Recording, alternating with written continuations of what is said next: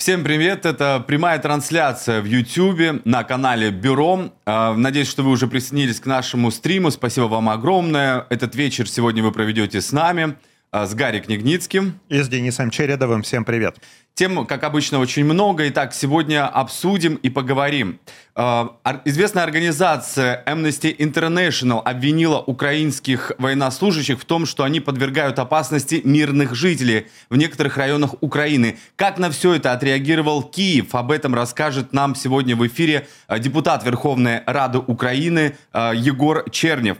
Также российский суд, одна из главных новостей дня, приговорил известную американскую баскетболистку Бритни Гранер к 9 годам тюрьмы. Что будет дальше? Возможен ли теперь обмен э, заключенными между Россией и США. Об этом не пропустите. Э, поговорим в эксклюзивном интервью с помощником госсекретаря США Дерек, с Дереком Шолли. Ну и также поездка Нэнси Пелоси на Тайвань, как за этим э, с напряжением следил весь мир, собьют, не собьют, и все, все возможные спекуляции на эту тему обсудим, и э, попробуем представить возможные последствия этой поездки, политические прежде всего. Э, последствия битва за Нью-Йорк, как в демократическом штате, э, республиканский кандидат Ли Зельдин надеется победить, а он надеялся, надеется, как убедился мой коллега Денис Чередов, смотрите его специальный репортаж. Ну и, наконец, американские родители отказываются прививать своих детей от ковида. Почему? Да, и что там с оспой обезьян?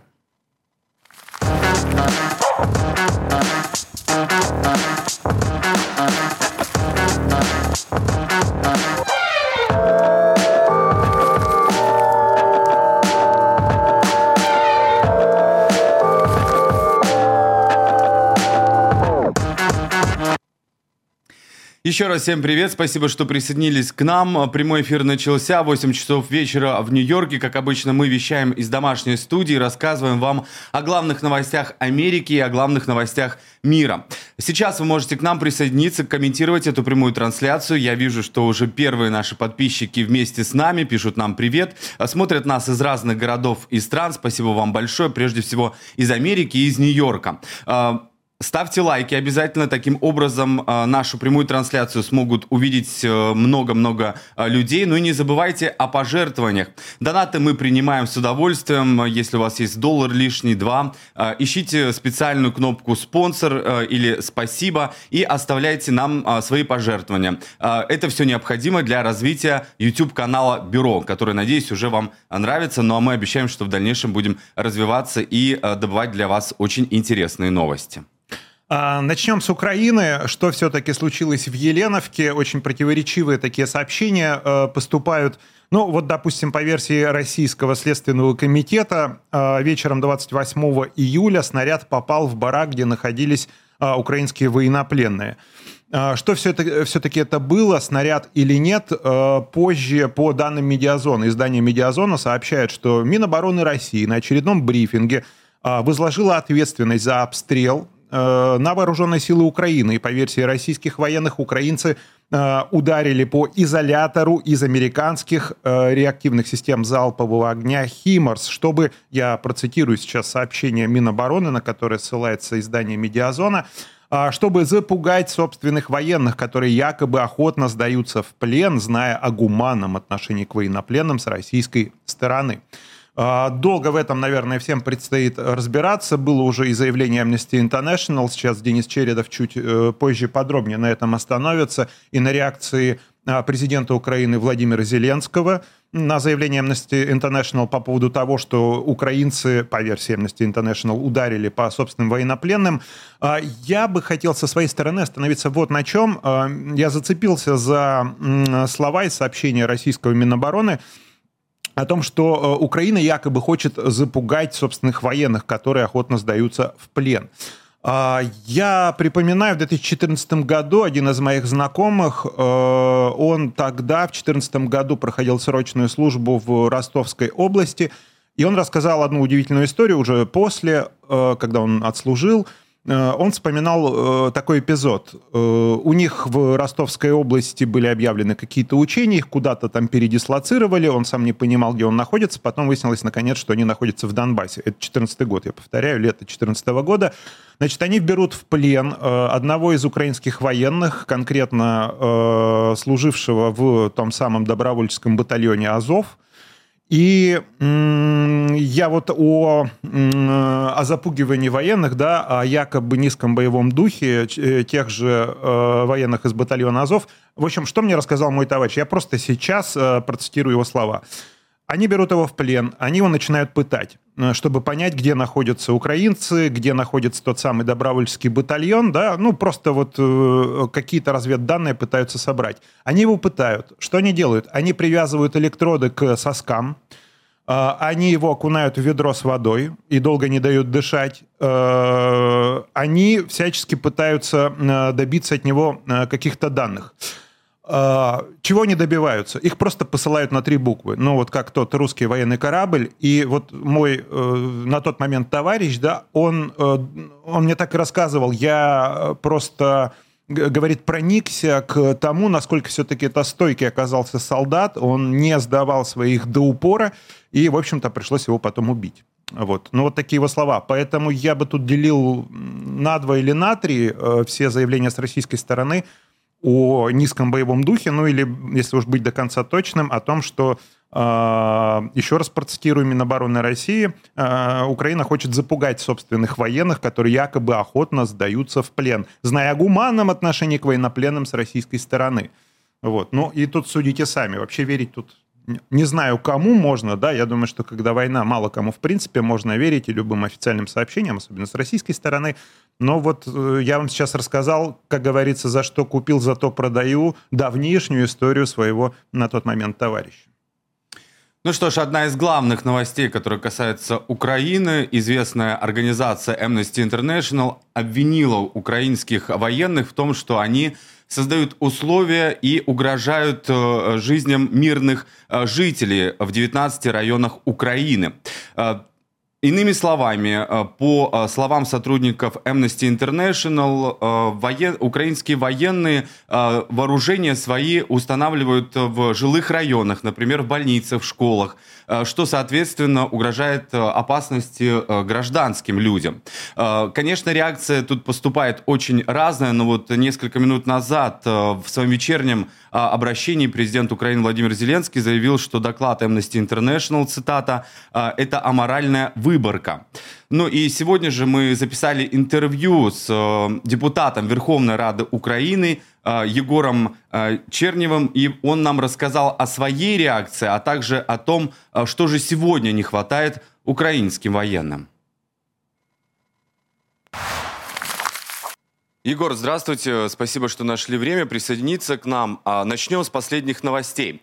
Итак, в Торецке, в Донецкой области в результате обстрела погибли 8 а, человек. А, также сообщается, что под удары попал и центр Донецка. Как обычно, российская сторона обвинила в ударах украинцев, а советник офиса президента Зеленского Михаил Подоляк заявил, что Украина не причастна к этим атакам. Егор, какая сейчас у вас информация, что обсуждают в Украине конкретно по Донецку? Добрый день. Ну вот я тоже, тоже владею ситуацией о том, что это все-таки не наша артиллерия или не, наша, не, не с нашей стороны это был удар. Это уже не первый удар на самом деле по Донецку, причем достаточно непонятный, то есть по, по, по центру Донецка. Есть там даже видео, где э, слышен звук выхода и, и сразу же через секунду э, приход. То есть там на самом деле э, даже по этому видео можно понять, что выстрел где-то проводился то ли в околицах Донецка, то ли в самом Донецке. То есть не, не летел долго снаряд, там секунда была. Поэтому я не знаю, для чего э, Российской Федерации, для провокаций, для там, обвинений украинской стороны. Ну, мне сложно сказать, но это уже, к сожалению, не первый случай, при котором самый, самый вот э, отъявленный, скажем так, это была история с Еленовкой и обстрел и, и убийство наших э, военнопленных. Да, вот чуть позже я об, об этом, да, как раз спрошу. А, то есть э, это очередная такая информа... Э, результаты информационной войны в том числе?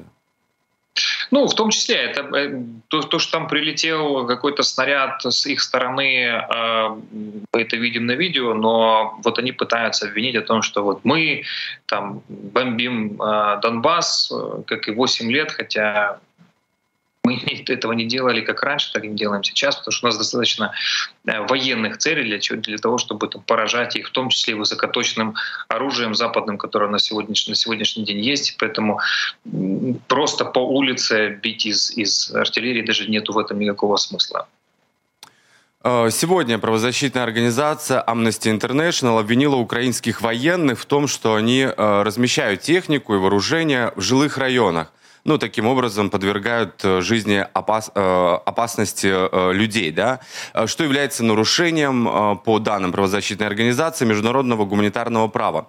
Украинская сторона как-то вот этот доклад уже прокомментировала, эти заявления со стороны Amnesty International?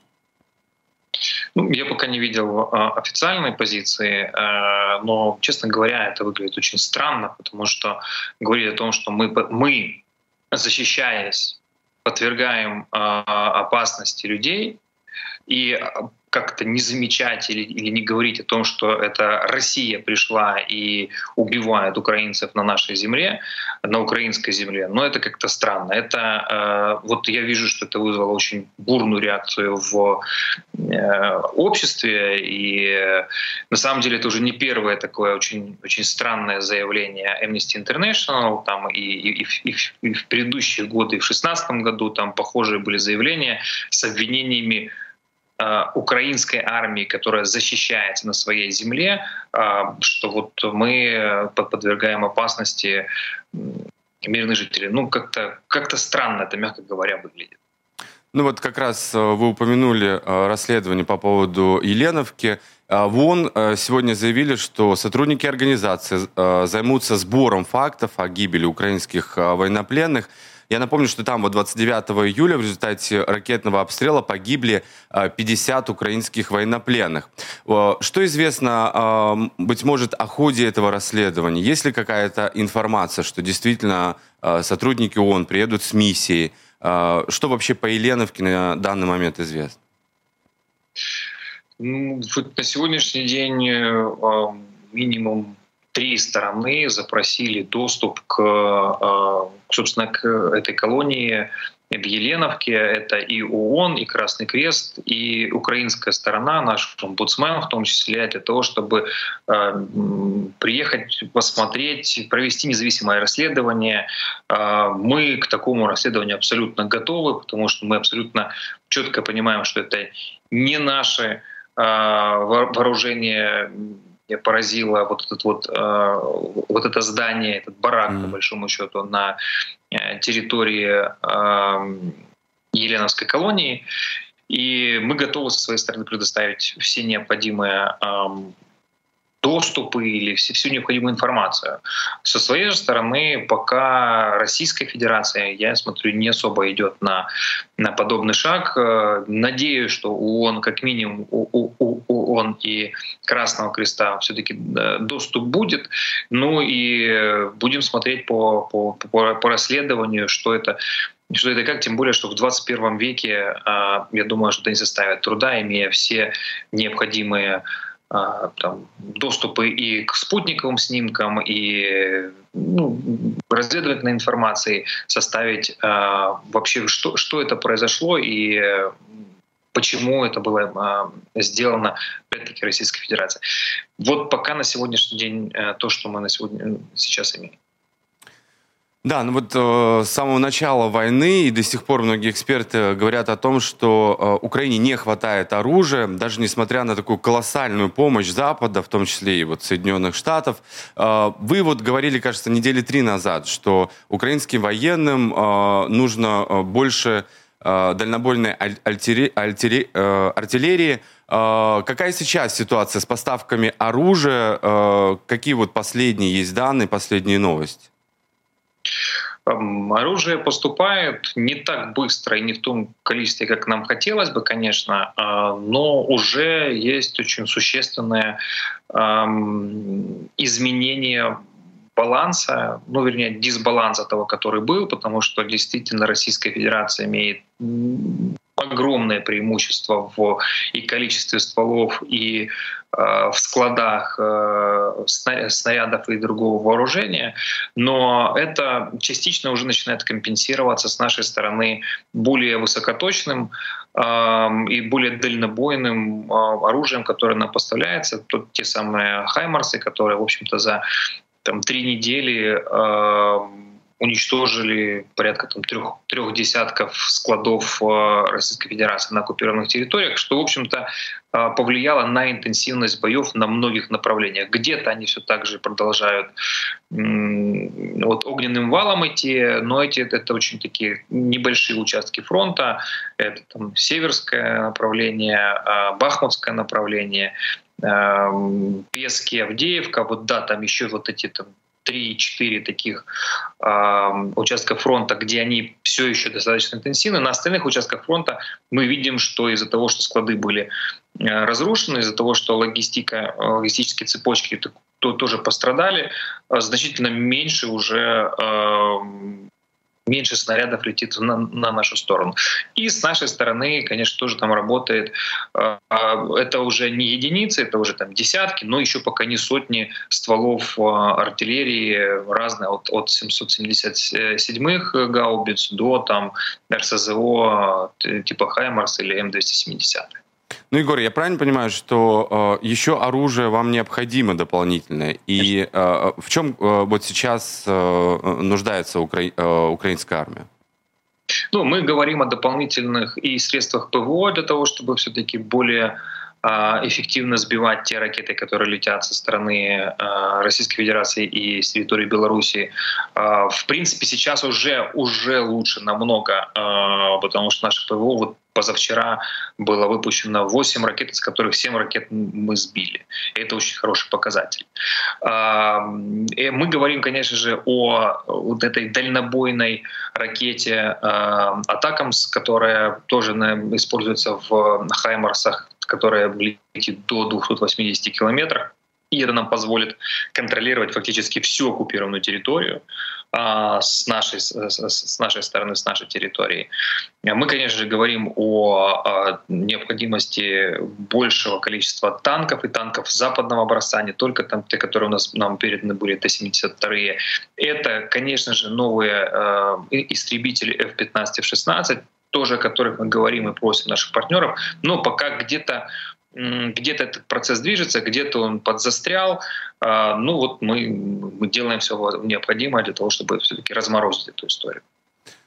Ну и последний, наверное, вопрос. Вот, э, конечно, если говорить о том, когда закончится война, э, здесь бы я хотел привести э, цитату экс-президента Украины Леонида Кучмы. Как раз он дал сегодня интервью русской службы BBC. Он говорит о том, что победитель может быть только один – и, конечно же, э, здесь же начались э, конкретно споры о том, что начнутся ли э, переговоры между двумя сторонами. А, и также он отметил, что, цитата, «поля сейчас для пересечения почти нет». А, как бы вы могли прокомментировать слова экс-президента Украины и что вы думаете, когда же все-таки закончится это все? Знаете, я вот говоря о потенциальных мирных переговорах, я бы вот даже не, не, не нашего предыдущего э, президента хотел процитировать, а Голду Мэр, которая говорила о том, что э, мы хотим жить, наши соседи хотят видеть нас мертвыми. Здесь не так много э, места для компромисса. Вот примерно такая же ситуация на сейчас. Потому что э, те условия, на которых хотят сесть за стол переговоров Российской Федерации, это фактически э, установить статус-кво на сегодняшний день, оккупированные территории признать, а, а, заморозить этот конфликт на непонятное количество времени, который будет тлеть постоянно, который будет влиять на э, нашу экономику. Более того, э, как-то отказаться от наших людей, которые на, это, на этой территории. То есть это все неприемлемо для нас. И э, наше видение, мы можем сесть за стол переговоров тогда, когда последний солдат Российской Федерации там, покинет территорию Украины. Вот тогда мы можем говорить о каком-то дальнейшем э, сосуществовании двух стран, потому что никуда не денемся от того, что они соседи наши, мы соседи их. К сожалению, исторически так сложилось. В других, э, в любых других э, условиях мы не готовы садиться за стол переговоров и торговать нашими территориями и нашими людьми мы точно не будем. Спасибо вам большое. А, напомню, что сегодня в бюро вместе с нами был а, Егор Чернев, депутат а, Верховной Рады Украины. Берегите себя. Спасибо. Спасибо.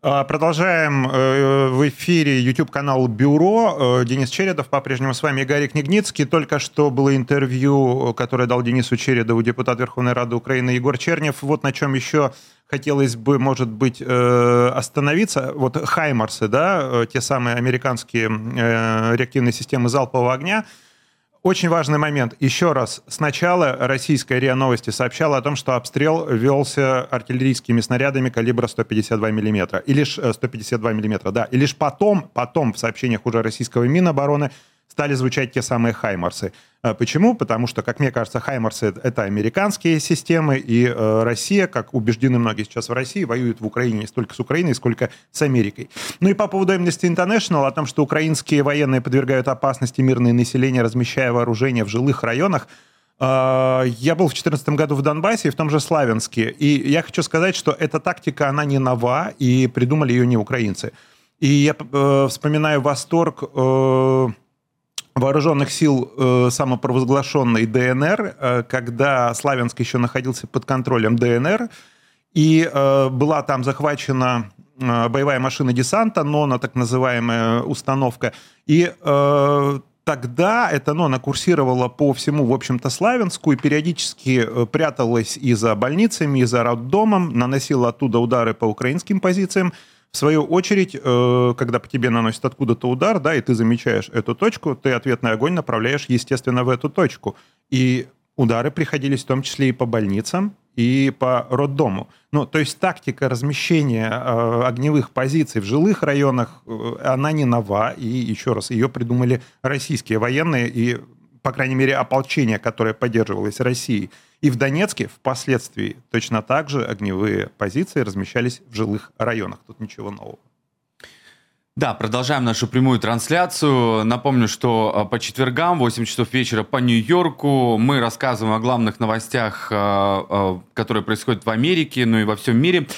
Призываю всех сейчас поставить лайки на YouTube-канале Бюро. Вы это можете сделать прямо сейчас. Также не забывайте подписываться на наш канал. Ну и напомню, что не только в YouTube мы есть, но и интернет-телевидение под названием ITVNet. Если у вас оно есть, то вы можете нас найти в поисковике языке, достаточно на русском языке э, набрать э, слово «бюро». И таким образом все э, эфиры и лучшие репортажи, а также фрагменты, фрагменты наших эфиров вы можете найти и там. Ну и несколько здесь вот комментариев хотел бы обратить внимание. Светлана здесь пишет, все, что говорит Россия, циничное вранье. Это я сейчас цитирую ваши комментарии. И привет нам передают Алла Казменко и многие-многие другие. Спасибо большое, что смотрите. Не забывайте также про донаты. А, также вы можете стать и спонсором а, канала Бюро. Как это сделать, вы найдете в описании нашего канала. А мы продолжаем. А, продолжаем, да. Любопытное заявление сделал Белый дом о том, что российская армия доказала свою слабость. То, что она доказала слабость, я думаю, для всех очевидно, потому что скоро уже полгода, как идет война в Украине,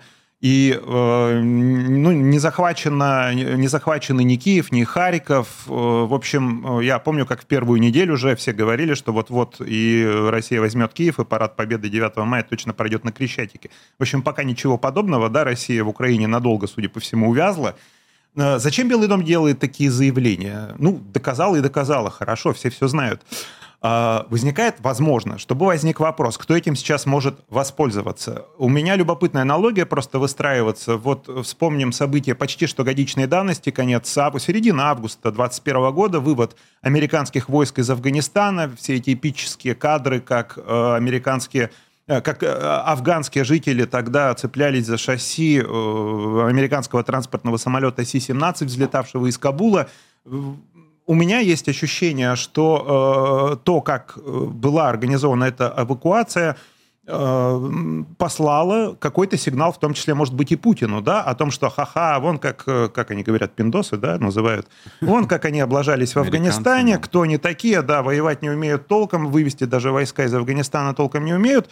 Мне кажется, что какую-то психологическую такую самоуверенность, может быть, это все вселило.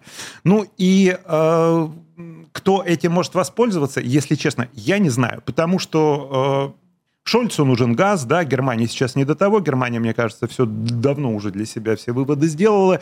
Э, в Америке скоро выборы, э, тоже вроде бы Байдену не совсем до того. Китай, ну Китаю сейчас головную боль в виде Тайваня подкинула та же Америка – а, мы подробнее об этом чуть ниже остановимся. Ну и потом в Китае еще осенью съезд коммунистической партии. Там тоже вроде бы как есть свои проблемы. Поэтому кто этим может воспользоваться, не очень понятно. Будем, как говорится, наблюдать. Э, вопрос остается открытым. Ну и, коль скоро мы уже заговорили о отношениях США и России, ну, точнее, не отношениях, а, наверное, все-таки конфликте, да, пока, слава богу, не вооруженным, и не дай бог, ну, когда-нибудь станет прямым вооруженным конфликтом, Обмен заключенными. Обмен заключенными. Бритни Грайнер, баскетболистку, сегодня приговорили в, к 9 годам колонии. Э, Все это происходит уже э, больше недели. Тянется эта история с возможным обменом заключенными. Торги продолжаются, потому что поначалу говорилось о чем? О том, что Бритни Грайнер, э, Россия выдает Бритни Грайнер Америке, Америка, в свою очередь, Виктора Бута, но сейчас в эту сделку Кремль пытается включить все новые и новые персоналии. Сейчас уже и Клюшин, и Красиков. Давайте чуть подробнее об этих фигурах. Владислав Клюшин, кто он такой? Он разработал для Кремля систему мониторинга СМИ под названием «Катюша», был задержан в Швейцарии еще задолго до того, но люб... гораздо более любопытная э, персоналия Вадим Красиков. Он ведь был осужден в Германии за убийство чеченского полевого командира Зелимхана Хангашвили. Еще это убийство произошло в августе, опять же в августе 19 э, года, три года почти прошло. И предположительно, как тогда говорили, э, Красиков связан с силовиками. Но если сейчас Кремль включает Красикова в эту сделку по обмену, то, в общем-то, Кремль, на мой взгляд, вполне однозначно признает, что Красиков — это фигура, управляемая из Кремля, что Кремль стоял за убийством Хангашвили. По большому счету, я не помню, что Кремль это когда-то яростно, что ли, отрицал, опровергал, как-то доказывал свою непричастность, потому что э, во всех заявлениях Кремля сквозило такое, что э, ну, э, Хангашвили с точки зрения Кремля это террорист, поэтому его убийство в этом, мол, ничего такого нет. Да? Мы сейчас опустим вообще вот, за, за скобки да, ту ситуацию, что это убийство произошло на территории вообще другой страны, да, на территории Германии. И с какой стати э, Кремль устраивает такие спецоперации? Хотя, да, на сегодняшний день, наверное, вот это мое с какой стати – э, спецоперации на территории другой страны, э, наверное, звучит несколько анекдотично, да? Э, Кремль целую войну может развязать на территории другой страны. Тем не менее, значит, э, Красиков, да? И обмен убийцы, обмен убийцы на баскетболистку Бритни Грайнер, которая была задержана в Москве, ну, по сути же, по незнанию законов. Она не выложила девайс, э, в котором содержалось что? В котором содержалось вейп с гашишным маслом, да? Найденный, э, по версии следствия, в багаже, в багаже ее. Ну, слушайте, вот эти CBD, картриджи и прочая штука с содержанием, определенным содержанием наркотических веществ – в Нью-Йорке на каждом шагу можно купить. Я сейчас, вот приезжая сюда на эфир, мог э, почти что в любом просто ларьке, ну не ларьке, да, магазине купить этот CBD-картридж, просто принести его сюда и вам показать. Ну просто я, допустим, это не курю, мне это ни к чему. Но по сути-то это легализовано. И да, Грайнер попалась на незнание российских законов, но это все равно, что, не знаю, лететь в Иран э, с тем же самым картриджем. Слушайте, ну в Иран можно прилететь и просто с алкоголем, потому что в Иране э, случались и казни за э, распитие спиртных напитков, там уголовное преступление, это продажа э, спиртных напитков. Э, единственное, что я помню, как-то раз мы отправлялись в служебную командировку, пару литров водки туда привезли, и вам ничего и, за это не и, было? Ну, ну, как ничего, это просто было слито на таможне в унитаз под бдительным mm-hmm. э, присмотром э, того же таможенника. Ну и перспективы Бритни Грайнер не очень понятны, потому что была аналогичная, ведь в чем-то аналогичная история. Помните, может, в 2019 году Химкинский суд э, приговорил э, гражданку Израиля Нааму и Сахар тогда тоже к 7,5 только годам колонии общего режима. 7,5 лет ей дали, не 9, как Бритни Грайнер. Но тогда вся эта история закончилась удачным, что ли, торгом между Москвой и Иерусалимом, потому что э, Исахар была помилована Путиным, ее выдали Израилю в обмен на э, Александровское подворье в Иерусалиме, к, которое было передано под э, российское э, попечительство, покровительство. Но сейчас такие новости, они немножко звучат как новости из другого мира, из довоенного мира, чего уж там. Да, я хотел бы добавить э, по поводу приговора э, известной американской журна... э, баскетболистки. Э, дело в том, что э, мы еще до этого э, на прошлом эфире обсуждали э, возможный обмен заключенным между Россией и США. Э, и тогда еще не был вынесен приговор американской баскетболистки. И вот какие-то кратчайшие сроки все это произошло. Быть может, это говорит о том, что вот эта сделка обмена заключенными может состояться совсем скоро. По крайней мере, у нас э, в бюро э, такие ощущения сегодня возникли э, после того, как наш коллега Денис Малинин сегодня пообщался с правой рукой госсекретаря США Энтони Блинкина с господином Дереком Шолли. Он сегодня, он сегодня дал нам интервью. И вот в эксклюзивном разговоре Денис Малинин, во-первых, спросил по поводу возможного обмена заключенными и поинтересовался еще и как сейчас ухудшаются отношения отношения между Соединенными Штатами и Китаем. Ну, давайте посмотрим это эксклюзивное интервью.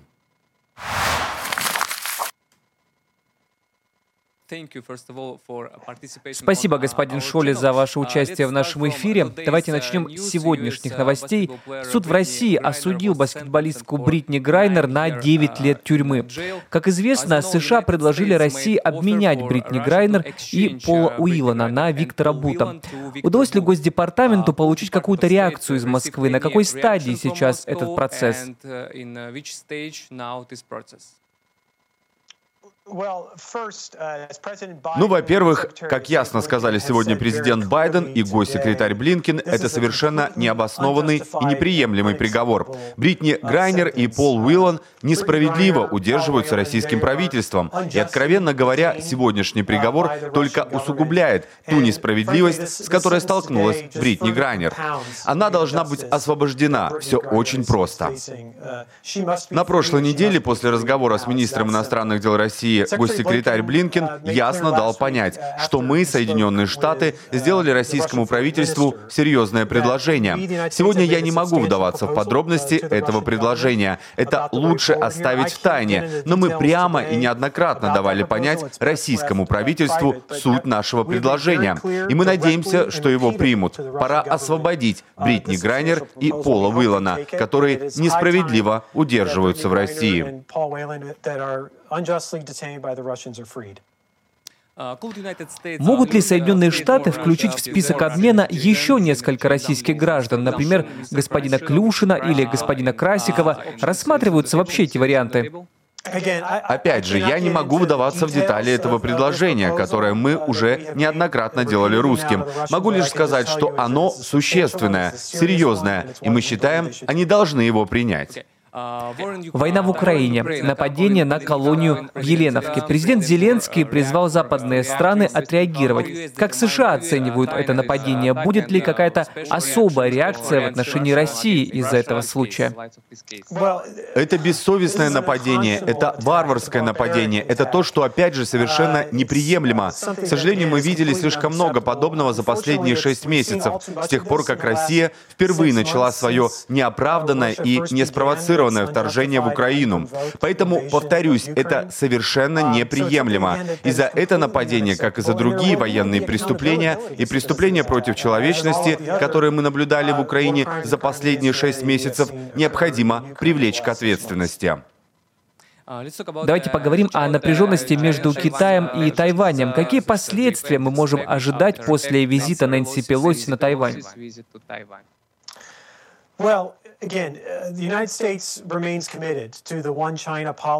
Uh, Но опять же, Соединенные Штаты остаются uh, приверженцами политики одного Китая, которая опирается на три коммюнике, шесть принципов, а также закон об отношениях с Тайванем. Конгресс США принял его в 1979 uh, году. Тот факт, что члены Конгресса США время от времени посещают Тайвань, не является чем-то новым. Это никоим образом не меняет статус-кво. 25 лет назад был визит спикера Палаты представителей на Тайвань, а спикер Пелоси была последним спикером, посетившим Тайвань. Это Китай своей реакцией меняет статус-кво и пытается проводить военные учения с боевыми стрельбами, запускать ракеты над Тайванем, летать на самолетах, истребителях вблизи Тайваня. Это очень провокационно, это что-то дестабилизирующее и очень-очень рискованное. Поэтому мы стремимся стабилизировать ситуацию, сохранить статус статус-кво и обеспечить отсутствие непреднамеренного конфликта.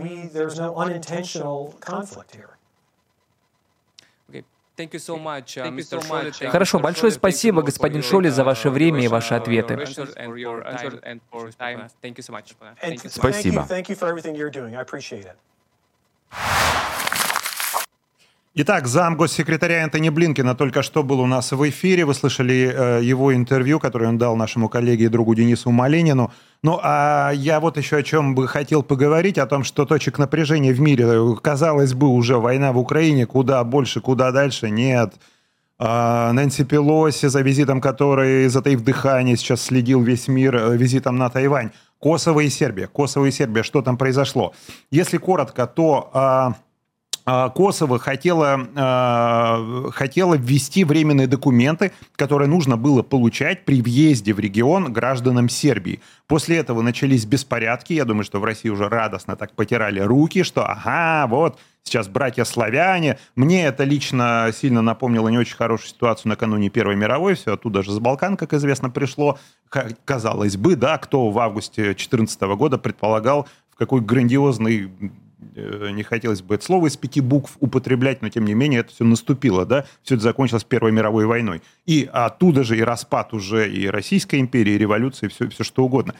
А, так вот, все-таки, все-таки Косово отложило до 1 сентября вот это вот свое распоряжение.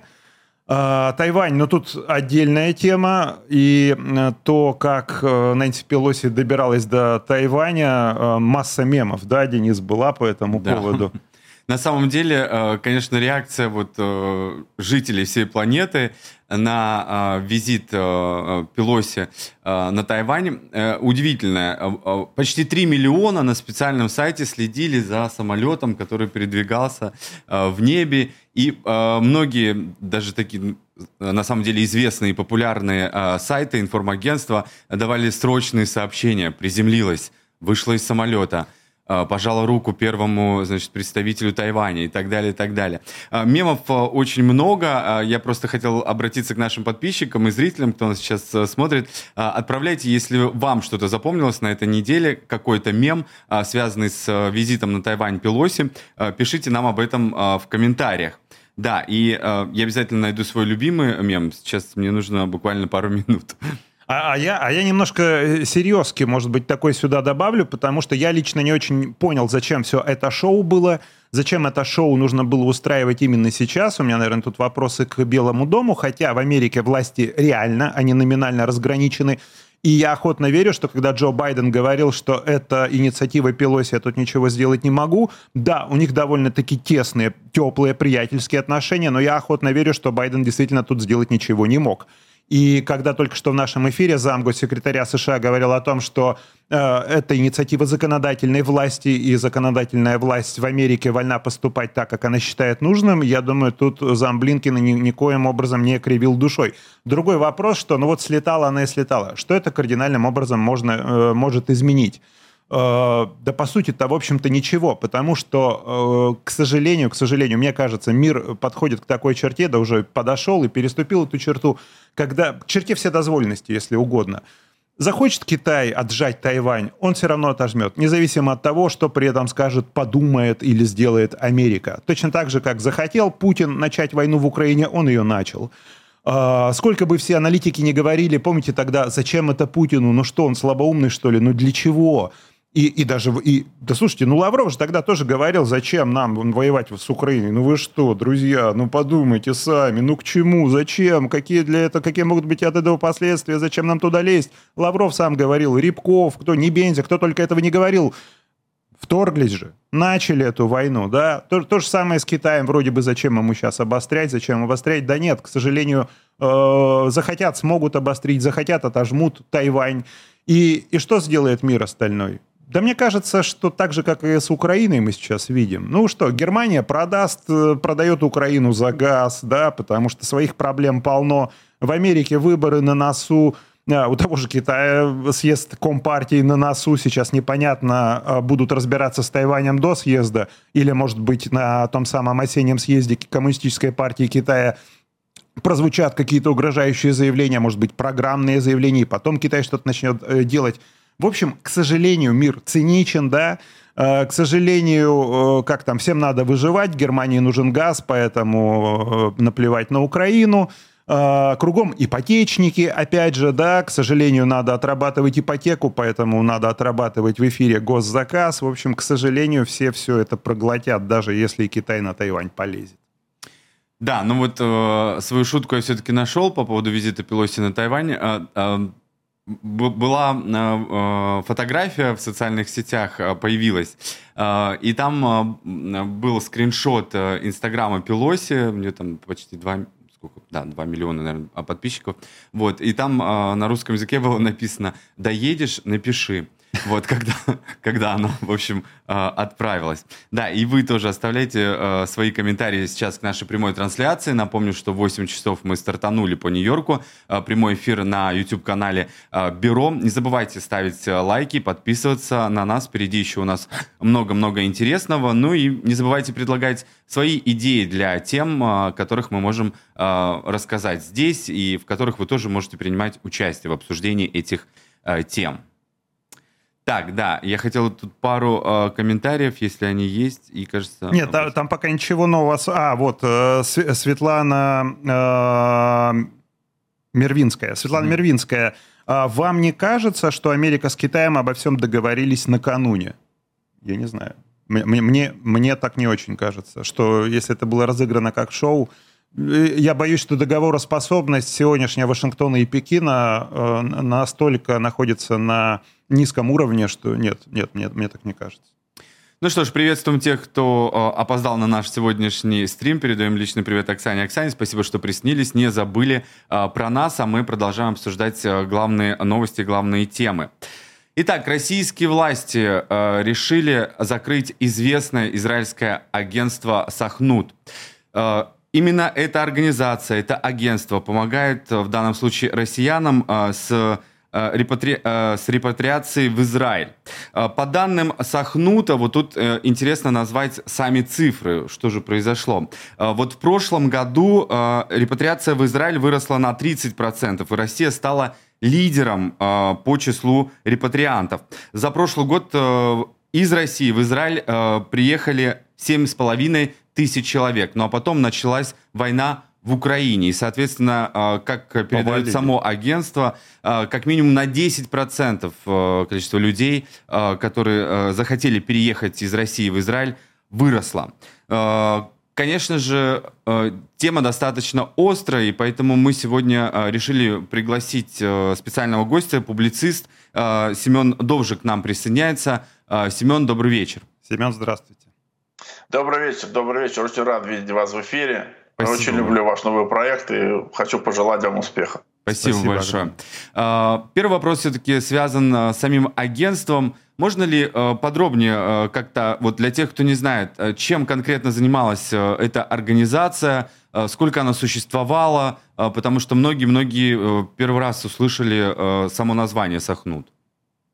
Да, я вам сейчас подробно все расскажу, но можно, если, если вы не против, я, так сказать, с личного какой-то да, э, начну. Дело в том, что я был пресс-секретарем этой организации 4 mm. года с 2002 по 2006.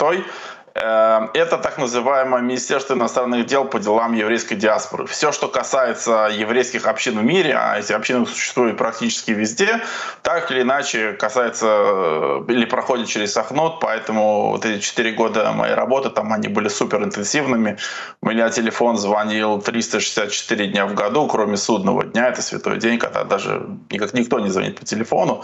Супер интересная работа, я очень много публиковал в прессе, очень много выступал, очень много рассказывал о деятельности этой организации, возил журналистов, чего только не организовал, эфиры. И тут за последние две недели сделали так, что в Сахнуте узнали абсолютно все. А я был неплохим пресс-секретарем, хорошим, меня хвалили, мне страшно обидно, что мне, да, у меня это не получилось. А, но организация это действительно очень интересно. Дело в том, что называется это еврейское агентство, а, а сахнут на иврите означает агентство, то есть agency. По-польски, кстати говоря, называется жидовская агентура, и можно переводить это на другие э, языки. В России прижилось это название укороченное Сахнут, а полное название это еврейское агентство для Израиля. Эта структура была создана еще в 29 году до создания самого Израиля. Это было, так скажем, государство в пути. Это было временное правительство, которое помогало создавать страну. И когда в 1948 году была провозглашена независимость Израиля, поскольку у Сахнута были колоссальные связи в разных странах, было э, принято решение э, организацию сохранить, наделить эту организацию, скажем так, следующими полномочиями. Это помощь в репатриации евреев со всех стран мира. Угу. Это еврейское сионистское образование, еврейское образование, которое ставит в главу угла э, Израиль и связи с Израилем. И это взаимоотношения еврейского государства со своей еврейской диаспорой. Вот, скажем так, это три коня, на которых Сахнут всегда существовал. И Забегая вперед, вам скажу, сразу скажу, что есть очень мало стран, где нет представительства Сахнута. Скажем, Иран, Сирия, э, Северная Корея и так далее. Во всех остальных странах эта организация, ее представители действуют. А в ну да, понятно странах, почему. Угу. Да, в странах, пост, странах СССР, э, в бывшем СССР, разумеется, в советские годы Сахнута не было. Он, он появился там в 89 году. Первый филиал Сахнута был открыт в Вильнюсе в 89 а с начала 90-х агентство заработало уже и в э, Москве, и в Санкт-Петербурге. И, в общем-то, работало от Калининграда до Петропавловска на Камчатке. Это ну, смотрите, ну. Извините, да, Семен, вас перебью.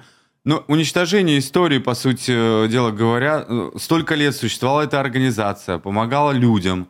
А, и здесь вот раз, все так быстро. А, извините, да-да-да, вы можете сейчас продолжить. И потом сразу же, почему сейчас именно происходит уничтожение этой организации? Ну, э, я должен вам сказать, что дело не в Сахнуте. Э, и поскольку я очень хорошо знаком с деятельностью и с историей этой организации, то mm-hmm. должен вам сказать, что у меня это вызывает много ощущений такого дежавю, потому что очень похожая история происходила еще в 96 году, почти 25, более 25 лет назад.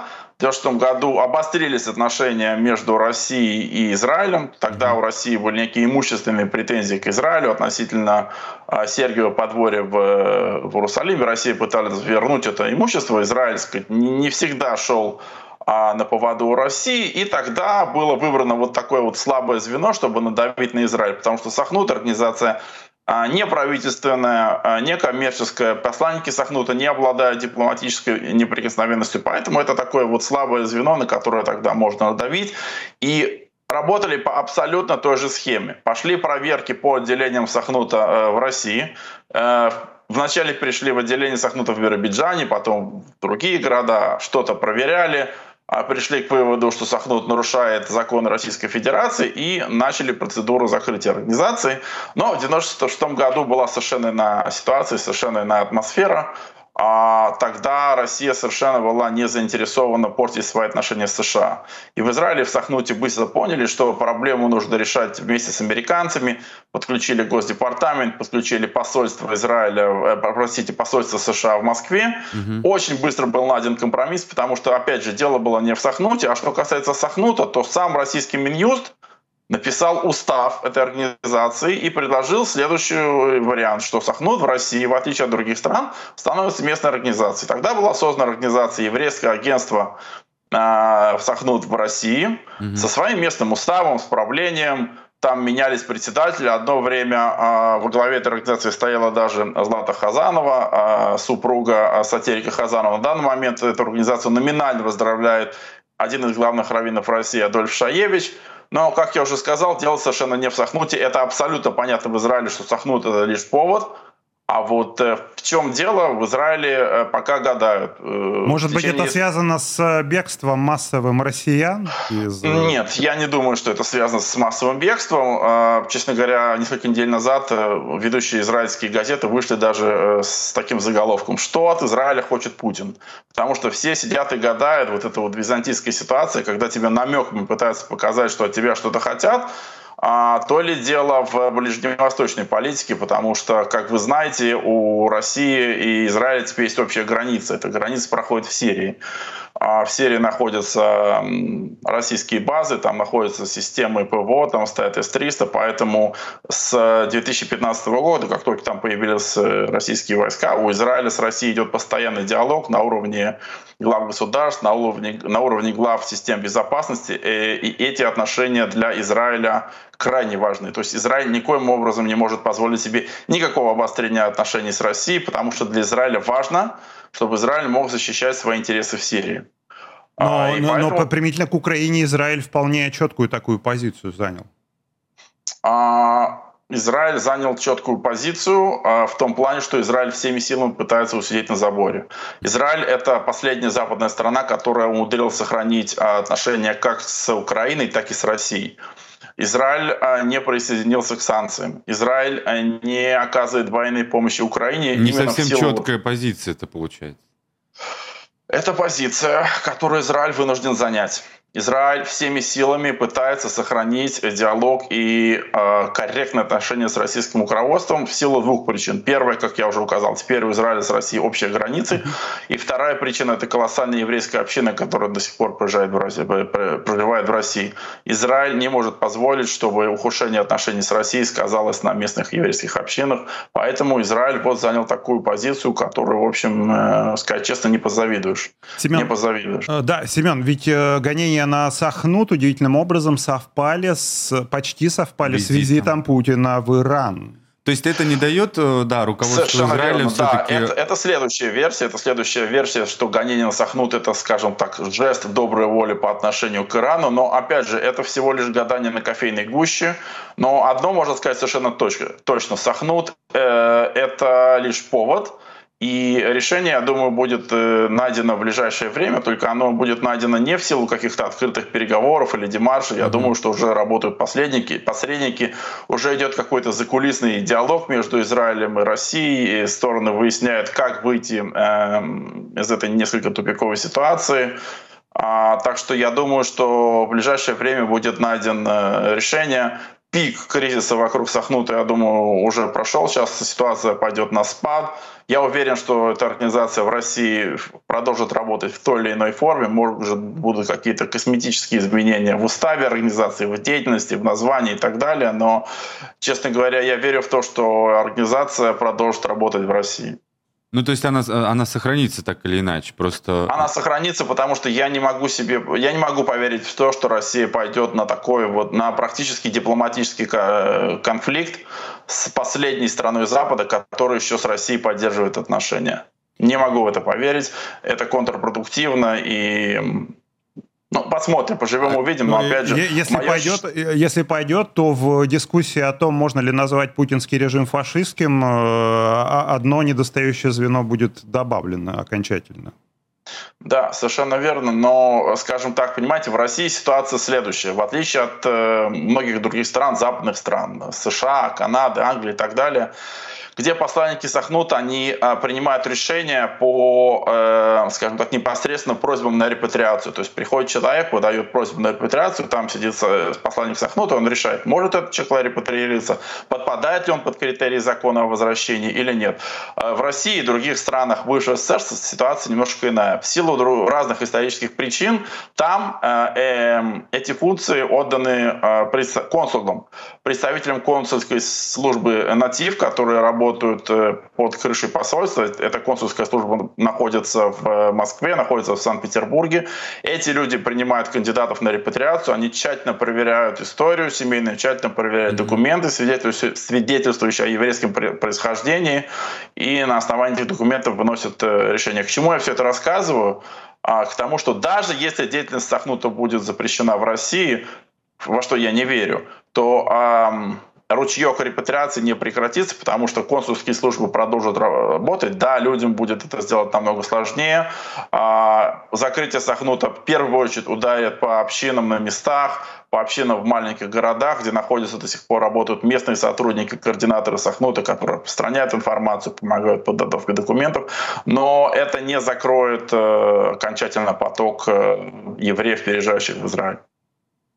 Угу. Я, Семен, Денис, знаете еще вот на какой мысли себя поймал? что э, путинское правление, оно ведь э, по большому счету, вот чем оно точно не отличалось, так это антисемитизмом, да? Мы знаем Совершенно очень верно, много да. евреев э, из ближнего круга Путина, Друзей. да, братья Ротенберги, там кто угодно. И вот чего, пожалуй, не предъявишь, так это вот какого-то антисемитизма. Вместе с тем я себя поймал на такой мысли, что э, бытовой вот этот глубинный русский антисемитизм, именно бытовой, он по-моему, никуда не девался. По-моему, как, как все было, как недолюбливали евреев еще в Советском Союзе, так на бытовом уровне это и продолжалось, и продолжается. Что сейчас, годы. да, вот интересно, э, в России с, анти... с антисемитизмом происходит? Но формально антисемитизм в России запрещен. И как вы совершенно правильно отметили, э, Путина, Путин проявлял такой вот э, достаточно благосклонное отношение к евреям, и последние 30 лет это такой золотой век российского еврейства. Общины развивались, строились синагоги, создавались организации, не было никакого ограничения ни религиозного, ни на общинную деятельность. Но вот эта вот история с Сахнутом, это все-таки такой, а, знаете, последний звоночек для российских евреев, что дверь потихонечку начинает закрываться. Так или иначе, а, оставит ли Сахнут в России, будет ли он э, работать или не будет, это такой очень серьезный звонок для российских евреев, что ситуация полностью поменялась. Эти 30 лет, золотой век российских, российского еврейства, они закончились, и теперь э, жизнь еврейской общины, она, на мой взгляд, пойдет на спад. Уже видим, как заключаются какие-то еврейские проекты, уже видим, что сокращается деятельность многих общин, мы видим, как э, уезжает многие лидеры еврейской общины покидают Россию, уезжают в Израиль, уезжают в другие страны, так что, в общем, процесс налицо. Я бы еще, наверное, вспомнил тут э, спорное весьма заявление Сергея Лаврова, министра иностранных дел России, о том, что у Гитлера были еврейские корни, и как после этого возмущался официальный Иерусалим. Ну, тут, э, смотрите, это заявление совершенно не спорное, это заявление антисемитское, это заявление вопиющее. Согласен. И что, э, что характерно, что важно отметить, что в этом случае э, лидеры Израиля не отбросили все сказать, дипломатические препоны и высказались совершенно однозначно, осудили это высказывание, совершенно четко назвали это высказывание антисемитским. И в этой ситуации, не ошибаюсь, даже Путин принес извинения лидерам Израиля, что совершенно не характерно. Что ж, спасибо вам спасибо большое. большое, Семен. Спасибо вам и еще раз Семен Довжик, публицист и экс-пресс-секретарь э, той самой э, э, израильской организации агентства Сахнут был сегодня в прямом эфире в бюро. Благодарим вас, берегите себя. Спасибо. А, давайте поговорим вот еще о чем. На этой неделе произошло внезапное, может быть, да, для кого-то, убийство лидера Аль-Каиды. Лидера Аль-Каиды Аймана Аз-Завахири убили в Кабуле. Это случилось 31 июля. Рано утром он вышел на балкон, на который Аззавахири, а, как уже выяснили американские разведслужбы, любил каждое утро появляться на этом балконе, встречать там рассвет. Ну и, в общем, 31 июля в этот балкон прилетели две американские ракеты.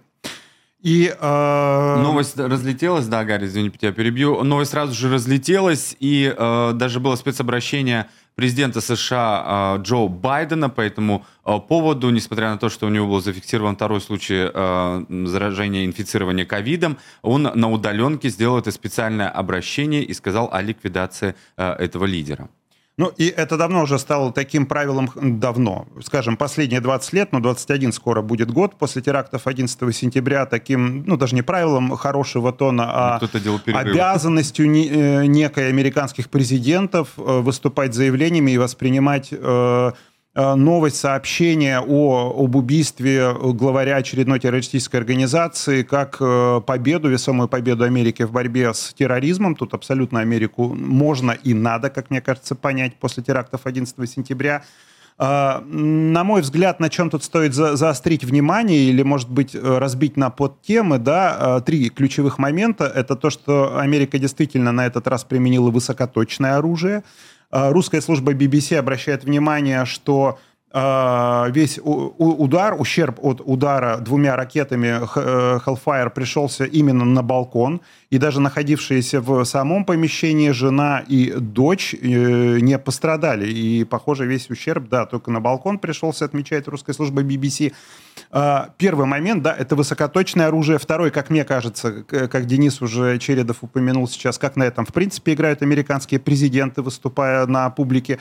И третий момент, как это освещают американские СМИ, потому что высокоточное оружие, оно не всегда, в общем-то, оказывается высокоточным или ударяет совсем не по террористам, как это было год назад в конце августа э, в Кабуле. Я сейчас тут не хочу э, скатываться в э, проводить аналогии с российским, да, высокоточным оружием, когда мы сейчас слушаем и смотрим заявление российского Минобороны о том, как очередной удар высокоточным оружием пришелся по Э, что там, нацикам, неонацистам и кому угодно в Украине, а потом мы видим, что от этого оружия погибают мирные жители, погибают дети в Украине, погибают женщины, и что, ну, при, в общем-то, всевозможных допусках, да, ну, никак это высокоточным оружием назвать нельзя, о том, что это просто массовые бомбардировки и массовые убийства украинских жителей по факту происходят.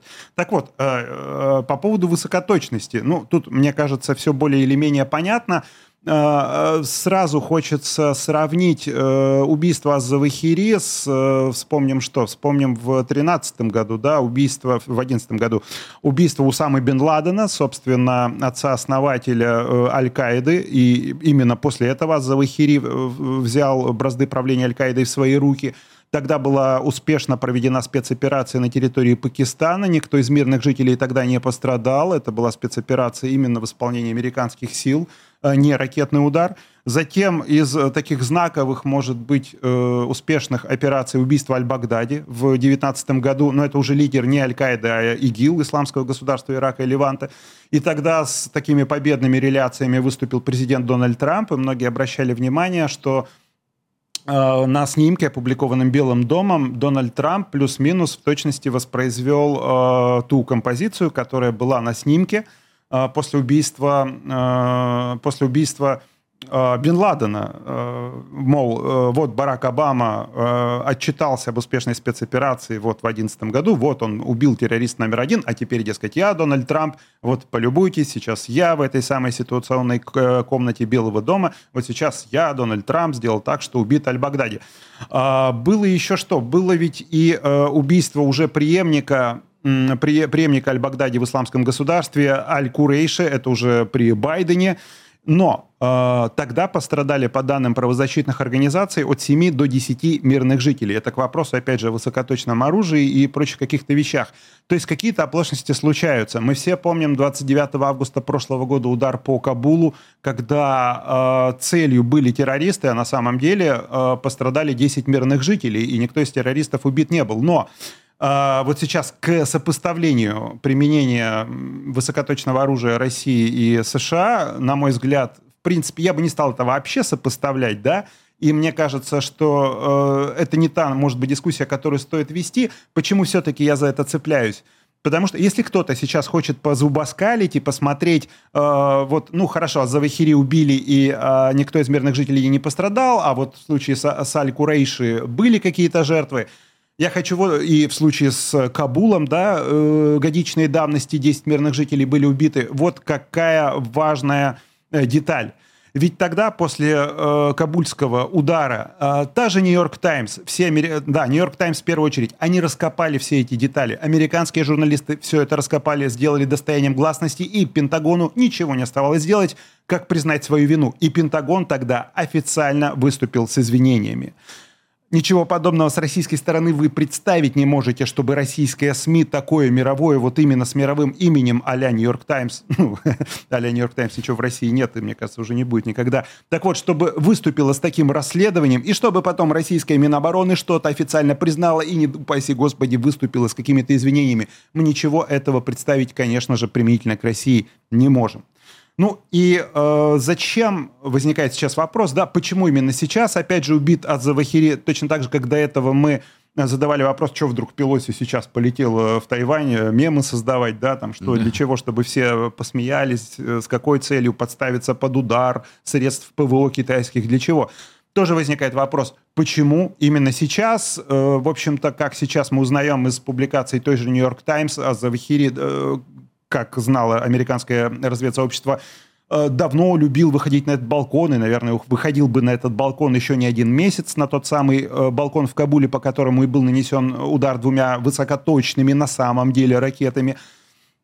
Я имею тут два соображения, э, да даже, пожалуй, одно и самое ключевое, и оно вот какое. Если разведка тебе говорит, что надо именно сейчас нанести удар, то надо наносить этот удар именно сейчас, чтобы не повторилась ситуация того же 2001 года, когда летом, еще до терактов 11 сентября, и американская разведка, и ФБР передавали тогдашнему президенту США Джорджу Бушу-младшему о том, что может быть нанесен удар по Америке, возможны теракты массовые с применением коммерческих самолетов, и надо что-то делать. И Буш-младший э, ничего не предпринял для того, чтобы э, каким-то образом воспрепятствовать тем самым жутким терактам. Я думаю, что это тот урок, который, слава богу, Белый дом и вообще вот вся институциональная, будем так говорить, американская власть извлекла из терактов 11 сентября. И если разведка говорит, да, надо бить сейчас, то действительно надо бить сейчас. И в этом плане Байден вполне себе э, должным образом отреагировал. И еще в чем он э, последователен может быть, э, он э, год назад говорил о том, что да, мы выводим американские войска из Афганистана, но мы будем наносить точечные удары по террористам. Вот, пожалуйста.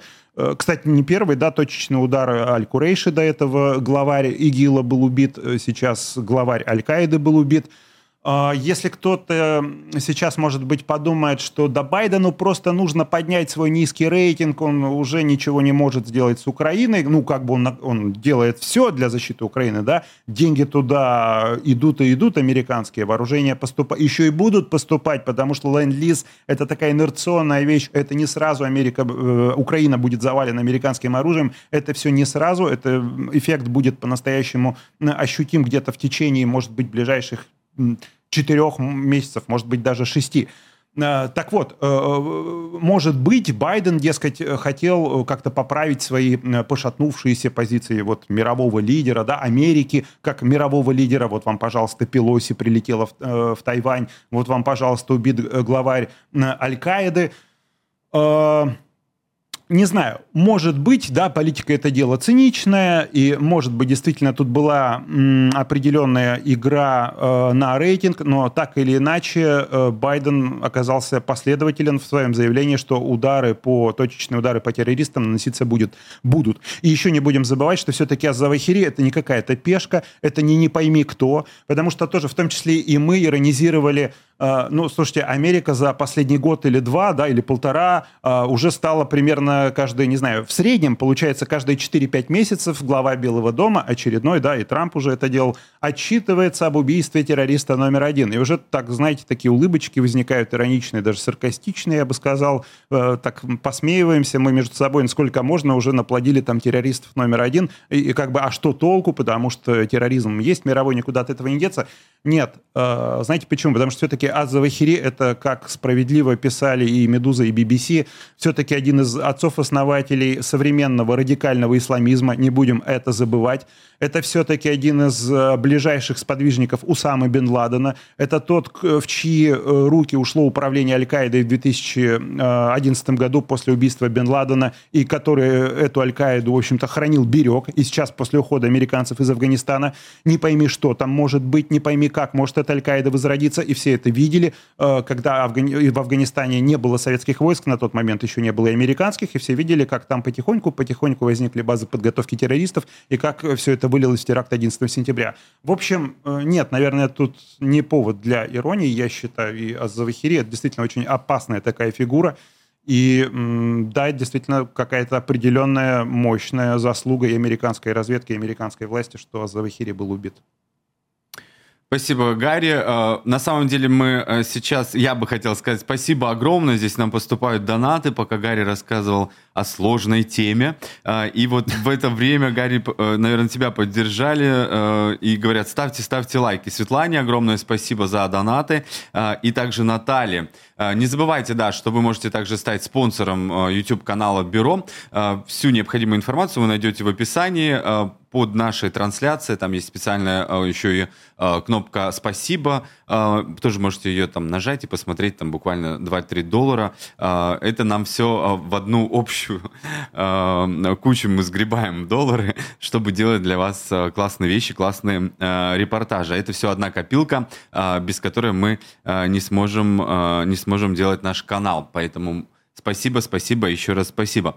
Как обычно в наших стримах мы здесь э, в бюро рассказываем о главных новостях еще и Нью-Йорка. А, и вот на этой неделе стало известно, что губернатор э, штата Кэти Хокул э, вела чрезвычайное положение из-за вспышки обезьяньи оспы. Насколько серьезная сейчас ситуация, мы еще попозже поговорим, и нужно ли делать а, всем а, вакцину от этой, а, от этой инфекции. Об этом поговорим. Но здесь я бы хотел затронуть важную тему. Вот губернатор... А, Э, Нью-Йорка так вот э, раз и решает э, ввести чрезвычайное положение. Вообще должность губернатора достаточно важная в любом штате. В Нью-Йорке даже есть свои, а особенные у, у губернатора полномочия. Тем более не увольняют в связи с утратой доверия. Да, но самостоятельно они могут все-таки не подать сажают. по собственному желанию в отставку, как это сделал предыдущий губернатор Эндрю Кома.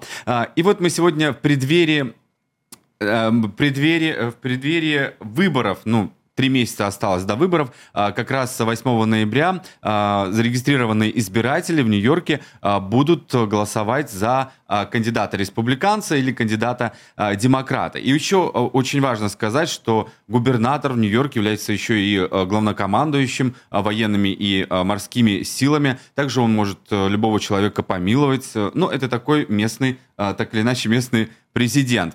И еще вот э, что важно, а, у историков э, принято считать, что именно губернатора Нью-Йорка это такая это а, потенциальный трамплин э, для а, того, чтобы занять уже Белый дом. Например, можно вспомнить Теодора Рузвельта, который в конце 19 века был губернатором Нью-Йорка, ну а потом стал президентом-республиканцем. Ну, в общем, кто сегодня рвется в кресло губернатора, мы решили выяснить в нашем э, специальном репортаже и ответить на главный вопрос, может ли в демократическом штате Нью-Йорк победить республиканский кандидат. Давайте посмотрим.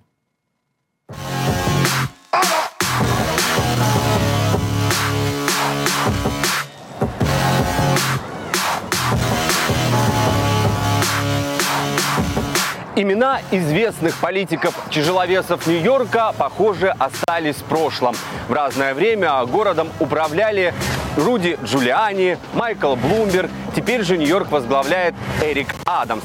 Но с мэрами вроде бы все понятно. Имя мэра Нью-Йорка еще на слуху, чего не скажешь о губернаторе. Но вообще-то от главы штата многое что зависит. И вот 8 ноября состоятся выборы губернатора Нью-Йорка. Среди кандидатов остались только двое. Здесь все по классической схеме. Демократ Кэти Хокул и республиканец Ли Зельдин. И сегодня мы решили выяснить, а каковы шансы у этих кандидатов и может ли демократический Нью-Йорк наконец-то возглавить республиканец. Это бюро. Поехали.